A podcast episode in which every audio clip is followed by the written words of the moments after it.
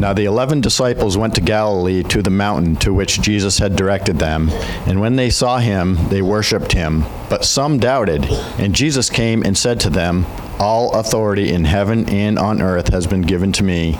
Go therefore and make disciples of all nations, baptizing them in the name of the Father, and of the Son, and of the Holy Spirit, teaching them to observe all that I have commanded you. And behold, I am with you always to the end of the age. Let's pray. Dear Heavenly Father, we thank you for this day, God. We thank you for where you have brought us to where we're at to this day. And God, I pray that you will just continue to be with East Randolph Church and Cornerstone as we become autonomous. And I just pray that you are guiding us to work together and to advance your kingdom here in central Vermont and to the ends of the earth. And God, I pray for today's service. I pray as Pastor Marty preaches the word, God, I pray that you would open our hearts and minds to what he will what you will speak to us and that we will go away changed more and more like your son Jesus, and we will go and do likewise. So I just thank you, praise you, give you all the glory and honor. In Christ's name I pray. Amen. You may be seated.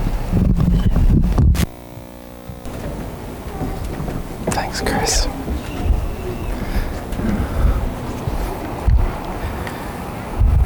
So today we will finish our study of the book of Genesis. What I want to try to do is show you the connection between the book of Genesis and the Great Commission, Jesus' call to make disciples of all nations. And as always, I need God's help. So we're going to pray. Father in heaven, I thank you for the wonderful privilege we have as your people to be your disciples. Lord, I pray that we be teachable, that we would tr- truly learn to observe and obey all that you've commanded. Lord, I pray that we would grow in our love for the Lord Jesus and that would shine out in and through us corporately, individually, and that we would be able to faithfully bring the gospel to the ends of the earth. Lord, we thank you for the work of your Spirit. We thank you for the power of your gospel and the beauty of your church. God, help us to grow in the likeness of Christ and to be what you've called us to be for your glory, not just ERBC and Cornerstone but all churches that faithfully preach Christ. We pray that you would be with our brothers and sisters all over the globe, many of which are in persecuted lands. It is dangerous for them to gather.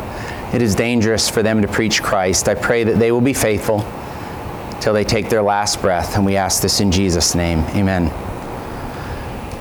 So, again, we're going to conclude our study of the book of Genesis, and I'm suggesting that the book of Genesis is a vital part of God's redemptive work, pointing to Christ and our commission to make disciples as commanded by the Lord Jesus in Matthew 28. Remember, our vision as two churches is to win to proclaim Christ, to see people come to faith in Christ, to train, to disciple, equip, help people mature, and then sent out to carry out the work that we see God's people were called to all the way back in Genesis 12, when God said to Abraham in Genesis 12, In you, all the families of the earth shall be blessed. So I want us to just think about that for a minute. Corporately, as the church, are we a blessing to the nations. How? I want to argue that it's not through social reform, it's not through complaining about the government, it's through the gospel. We are a blessing to the nations as we preach Christ locally, regionally, and to the ends of the earth. And I think this is what God had on his mind when he called Abraham out and said, In you all the families of the earth shall be blessed. And I believe these families are God's people for all time, including us here. So it's good for us to regularly be asking ourselves, how am I individually and corporately with my brothers and sisters a blessing to the nations? Let's be honest, sometimes the church has not always been a blessing. And this is why people say, well, I don't go to church because it's all the hypocrites. Or I don't believe in organized religion. And so we have a responsibility to be a blessing to all the nations. And I think Genesis lays a phenomenal foundation for us as the New Testament church. So we're going to quickly go through chapters 48 through 50. I'm not going to read all of these. All your questions about these three chapters will not be answered today. I don't think I could anyway. So we're going to start with Genesis 48, verses 1, and read through verse 4 It's probably helpful to remember what's happened, at least in the life of Joseph. Remember, I think it was starting back in chapter 37. Joseph was thrown in a well, sold by his brothers, terrible big brothers, sold into slavery. He was found in Potiphar's house where God was with him in everything he did. God blessed him, blessed Potiphar's house. Mrs. Potiphar caught a gaze at this handsome young man, tried to seduce him, he didn't give in, and she cried foul, and he got thrown in jail. In jail, he was given the ability by God to interpret dreams. Remember, one of the dreams, the chief cupbearer, and the other, the baker. One of the dreams ended up in the, in the baker having his being executed. The chief cupbearer was raised to his position, and Joseph said, Remember me. Well, he didn't until his boss, Pharaoh had a dream, and he remembered this young Hebrew who had, God had given the ability to interpret dreams. God raised him back up again, and he predicted, he prophesied that for seven years there would be great increase in the land. And for seven years there would be a great famine. And that's exactly what happened. And God raised him up to prepare the people for this lean time. And so all this has happened. God's brought his brothers to him. Last week, Aaron preached on the passage where it was revealed to the brothers who, who Joseph was. And now we're at the end of their dad's life. And so we, we pick up the story in Genesis 48, verse 1. After this, Joseph was told, told, Behold, your father is ill. So he took with him his two sons, Manasseh and Ephraim. And it was told to Jacob, your son Joseph has come to you. Then Israel summoned his strength and sat up in bed. And Jacob said to Joseph, God Almighty appeared to me at Luz in the land of Canaan and blessed me, and said to me, Behold, I will make you fruitful and multiply you, and I will make you of a company of peoples, and will give this land to your offspring after you for an everlasting possession. So, throughout the book of Genesis, we've heard echoes of the promise that was made in Genesis 12. And we see it again here in Genesis 48. Genesis 12, 1 through 3 reads Now the Lord said to Abram, Go from your country and your kindred and your father's house to the land I will show you. And I will make you a great nation. And I will bless you and make your name great, so that you will be a blessing. I will bless those who bless you, and him who dishonors you I will curse. And in you all the families of the earth shall be blessed. So, throughout the book of Genesis, we've heard echoes or continuations, fulfillment of this promise that was made to Abram in Genesis 12 and repeated throughout the book. This is true not only of Genesis, but in the New Testament as well. That God is advancing his kingdom work, he's building his church through his people, just as he promised he would do in the book of Genesis. So, Abram was promised. We see this repeated through all the patriarchs. We're at the end of really Joseph's life as well as his dad's, and he's bringing his children to their grandpa, and they're reminded of this great covenant, this everlasting possession that was initiated back in Genesis 12. And then in 48, Genesis 48, 15, and 16, we read, And he blessed Joseph, so Jacob, his dad, he blessed Joseph and said, The God before whom my fathers Abraham and Isaac walked, the God who has been my shepherd all my life long to this day, the angel who has redeemed me from all evil, bless the boys, and in them let my name be carried on, in the name of my fathers Abraham, Isaac, and let them grow into a multitude in the midst of the earth. So, again, this continuation of this promise, the building of God's kingdom, if you will. I think it's really important, and I know we've mentioned this before, is that when you read the Bible, that you don't just read the wonderful story, but that you read of the wonderful God in the story. All over Scripture, and here we see it in Genesis 48, we're reminded of who this God is. And when you think of these patriarchs and all their mistakes, all their unfaithfulness and God's faithfulness, notice one of the terms that you, is used to describe this God. We read, The God before whom my fathers Abraham and Isaac walked, the God who has been my shepherd all my life long to this day. When you read the scriptures, do you see the attributes of God? Do you see the character of this God we worship? And are you experiencing the character of this God in your life? Let's just stop on the, the shepherd picture of God, which is so beautiful throughout Scripture. I would guess that most of us could quote Psalm 23. When is the last time you meditated over that psalm and made it personal? The Lord is my shepherd, I shall not want. He provides everything we need.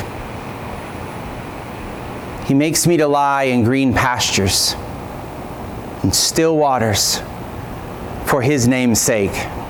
Even though you and I will walk through the valley of the shadow of death, we need not fear no evil. Why? Because He is with us. These guys messed up a lot. These guys in this room, you and me, mess up a lot too. And what he realized at the end of his life was that this God had been the shepherd all of his life to this day. Friend, do you know the Lord as your shepherd? I think we often know a lot of facts about God. God's holy, God's magnificent, He's all knowing, He's sovereign. That's true. But do you know the Lord is your shepherd? Do you know the Lord is your shepherd as revealed in John 10, where Jesus says, I am the good shepherd, and I lay down my life for the sheep? Friends, this is the God that's revealed to us in the scriptures. This is the God of Abraham, Isaac, and Jacob, and all who call upon the name of the Lord. It's so easy to read the scriptures and get the gist of the story and miss the God of the story. And that's true in our own lives. Let, us face it, many of us did not come excited this morning to have an encounter with God, did we? Well, Sunday. Get the kids up and let's get out the door. I know the same thing happens in my house. But the God of the Bible, the God of Abraham, Isaac, and Jacob, the God who is the shepherd of his people, is with his people all day long. And if you don't remember anything out of this message, I want you to consider do you know the Lord as your shepherd? Do you know the Christ, the Good Shepherd, who laid down his life for his sheep? And is he leading you through the valley of the shadow of death, restoring your soul, leading you to green pastures and still waters? Do you know this God and are you walking with him? And if not, why not? It's very telling at the end of their life of all the mistakes they made that they are recounting the faithfulness of the Lord as their shepherd. And this should be our story. When you read the Bible, I would encourage you to be captivated by the goodness of God as revealed in His character. We not only see the reference to shepherd, we read of this angel who is redeemed. Remember, angels are messengers of God. And the story of the Bible is a story of redemption where God's always calling his people out and into fellowship with him. This is one of the beauties of knowing God as Father. He is the one who's called us out of darkness into light, and He's commissioned us to proclaim His greatness of who He is to the ends of the earth. And this is how we're a blessing to the nations. The church gets in a lot of trouble when we think, oh, we're supposed to be about social reform. No, we're not. we're supposed to be about gospel reform. There's many good things that the church gets sidetracked with because we forget that the greatest way we are blessing to the nations is by preaching Christ and Him crucified. That's what we're supposed to be about. That's why we plant churches, not to make a name for ourselves, but to proclaim the name of Christ. God's people have always been called to be a blessing by pointing people to the covenant keeping God. Jacob blesses Joseph's sons, but not in the order that Joseph thought. We see this a lot in Genesis, where sometimes the younger one is being blessed over the older one and pushing it back against culture a little bit. So the sons are blessed. Jacob dies and is buried with his people. In Genesis 50, Joseph mourns. He asks Pharaoh's permission to bury his father and goes away with his servants. We see this sort of prophecy that's spoken about the brothers of what they will become good, bad, and ugly. And then we pick up the story in verse 15. Now, think about this. Remember the story. These brothers were terrible brothers. And they have been protected up to this point. But dad's not here anymore. And they're thinking, oh, great retribution is coming. Our brother is the second most powerful man in the land, and now we're going to get what's coming to us. And they're scared, and understandably so. Dad's died, and so we read in verse 15 of Genesis 50 when Joseph's brothers saw that their father was dead, they said, It may be that Joseph will hate us and pay us back for all the evil we did to him. So they sent a message to Joseph saying, Your father gave this command before he died. Say to Joseph, Please forgive the transgression of your brothers and their sin, because they did evil to you. And now please forgive the transgression of the servants of God of your father. Joseph wept when they spoke to him. Joseph has continued to be a man of godly character and a compassionate, loving brother. Aside from Jesus Christ, I don't think you'll find a more gracious, godly man in the scriptures than this guy. And all through the story, we've seen Joseph as a type, a pointer to the Lord Jesus. We've seen him move to compassion and emotions, and again, we see it. We don't know what's going through Joseph's mind, but maybe he's thinking, after all we've been through, and that God's brought us together, you guys still don't get it. I don't know if that's what he's thinking. But he's moved to compassion. His, his history has proven that he's a godly, upright man, and his brothers are still afraid of him.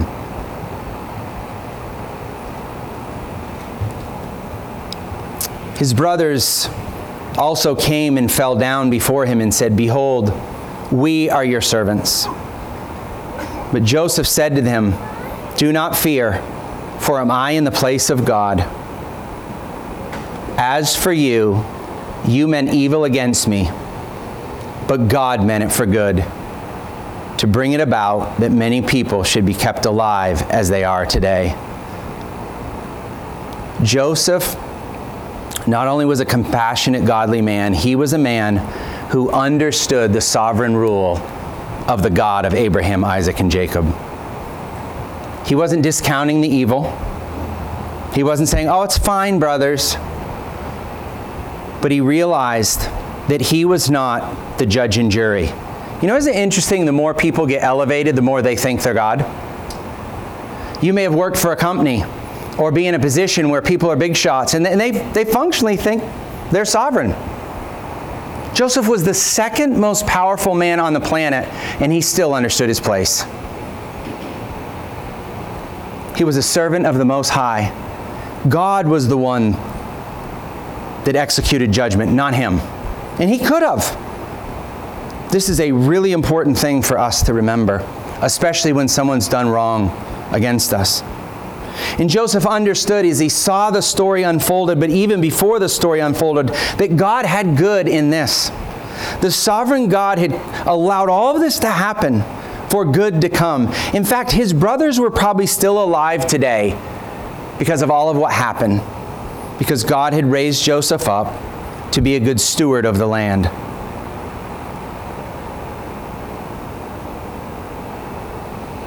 Joseph says, Do not fear. I will provide for you and your little ones.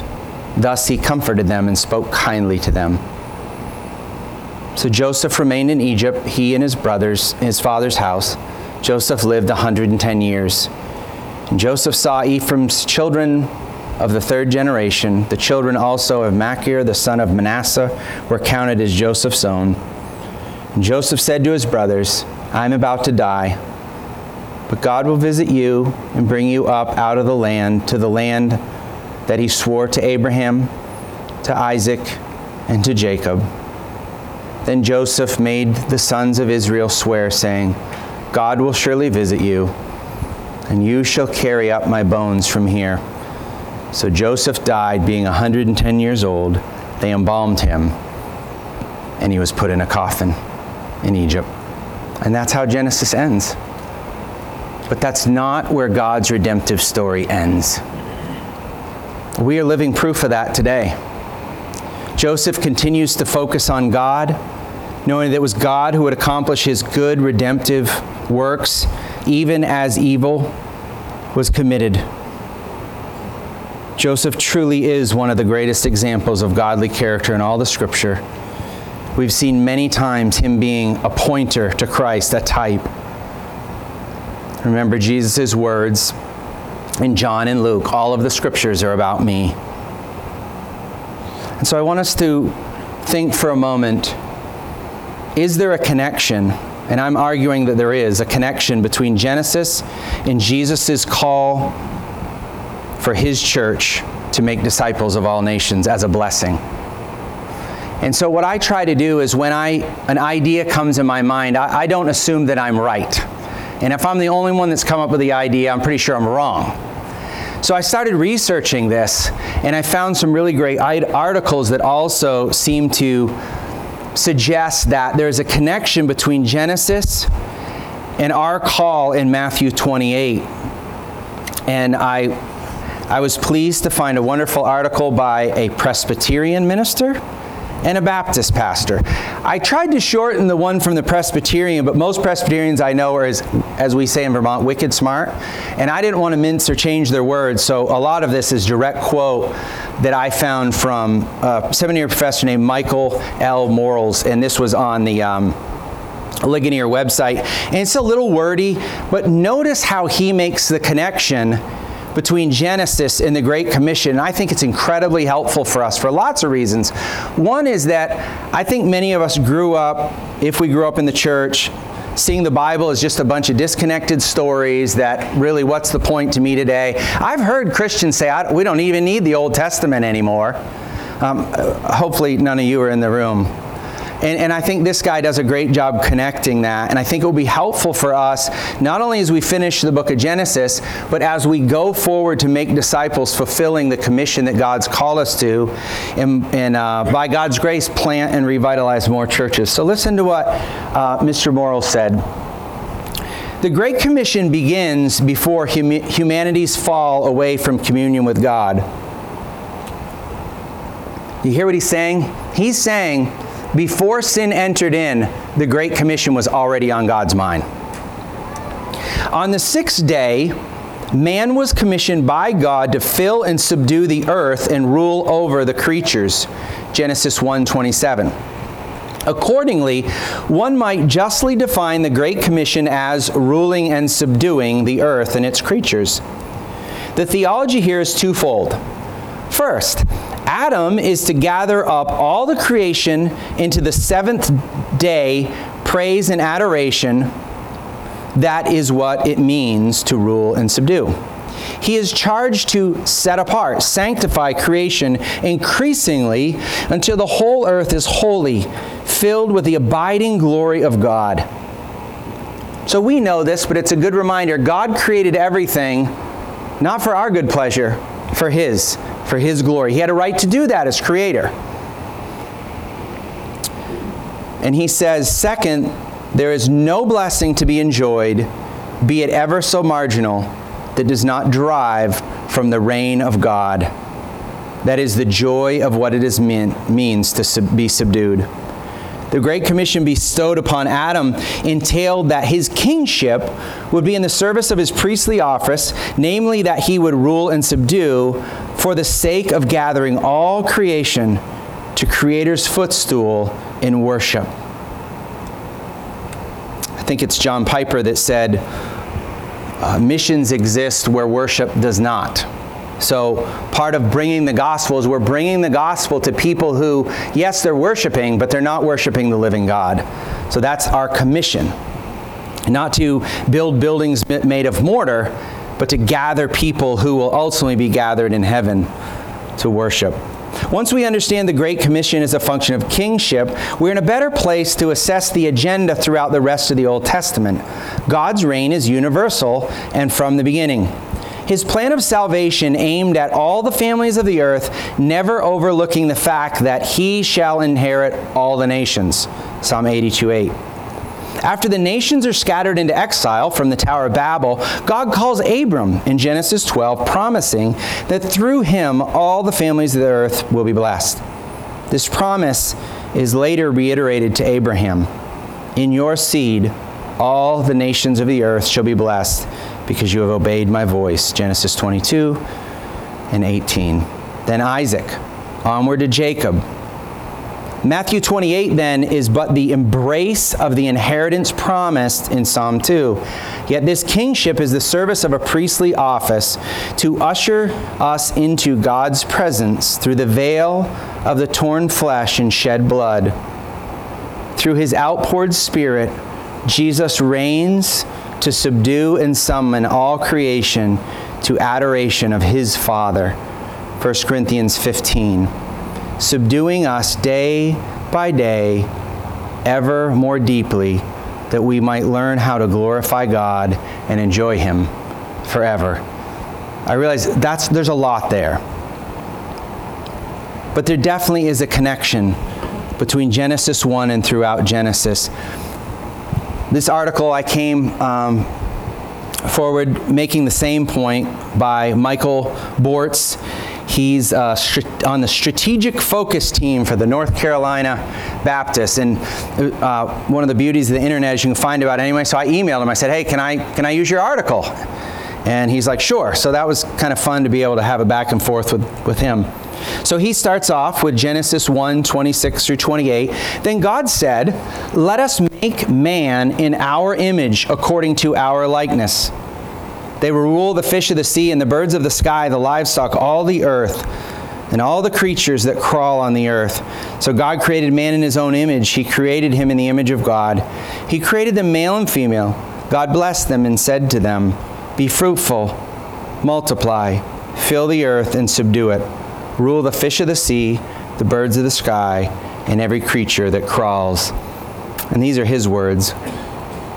Was Jesus' life and ministry the first time God called his followers to mission? Multiplying God's disciples throughout the world has always been his desire. A couple of things look a lot like Jesus' disciple making ministry. Even before sin entered the world in Genesis, Adam and Eve are made in the likeness of God and told to fill the earth with people who will do the same. Disciple making has always been a part of God's plan, even from the beginning. After the fall, sin created a barrier between God and the people that could only be removed, removed by the death, burial, and resurrection of Jesus Christ. Through repentance and faith, God's people can be about His work, filling the whole earth with those who worship Him in spirit and in truth. It's always good to be reevaluating our life. Like, what, what am I about? What are we about corporately as God's people? Is it about making much of Christ? Are we about filling the whole earth with those who worship Him in spirit and truth. In fact, you could probably say this is parenting. Our job as Christian parents is to raise up children who worship Jesus in spirit and truth, regardless of what job they have. But we do it backwards, don't we? I know, I got four kids. I have an agenda for all four of them. I can tell you what I want all four of them to do. But on the heart of every Christian parent and every Christian involved with the local church, it is our job, our commission, our privilege, our calling to be filling the whole earth with those who worship Him in spirit and in truth. Americans, we should be ashamed of ourselves. We worship our freedom. We've seen that in the last 18 months.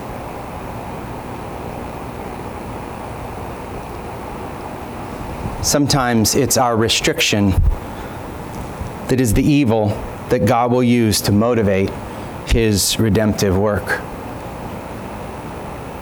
It's so convicting for me to read these words and to think about what I'm captured with all day long and all week long that doesn't look a lot like filling the whole earth with those who worship Him in spirit and in truth.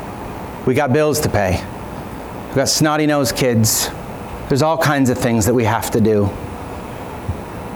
But, friends, at the core of our calling as Christians, at the core of our calling as the church, is to see the gospel kingdom of God advance, and in so doing, be a blessing to all nations. This is what we are called to. This is the work we are commissioned to do. And I have to be honest, there's a part of me that would be thinking it'd be a whole lot easier if Cornerstone East Randolph never planted another church, never revitalized, and we were just fat, dumb, and happy. But I think we got to ask God about our motives. Our call is to bring the gospel to the ends of the nation, not just us this Wednesday. In our midweek, one of the missions areas we support is in Uganda doing that. So we have the privilege to pray, send, and support and go ourselves. It's not just our two churches, but this is our call. And I think Genesis builds a wonderful foundation for our gospel call. Genesis 1 God speaks of our creation mandate. Genesis 3:15 refers to one who will come and crush the works of the enemy. This is the Lord Jesus. Genesis 12 speaks of the great promise that in you all the families of the earth shall be blessed. And then our great commission given by the Lord Jesus, who says, All authority in heaven and on earth has been given to me. Go therefore and make disciples of all nations, baptizing them in the name of the Father and the Son and the Holy Spirit, teaching them to observe all that I've commanded. And behold,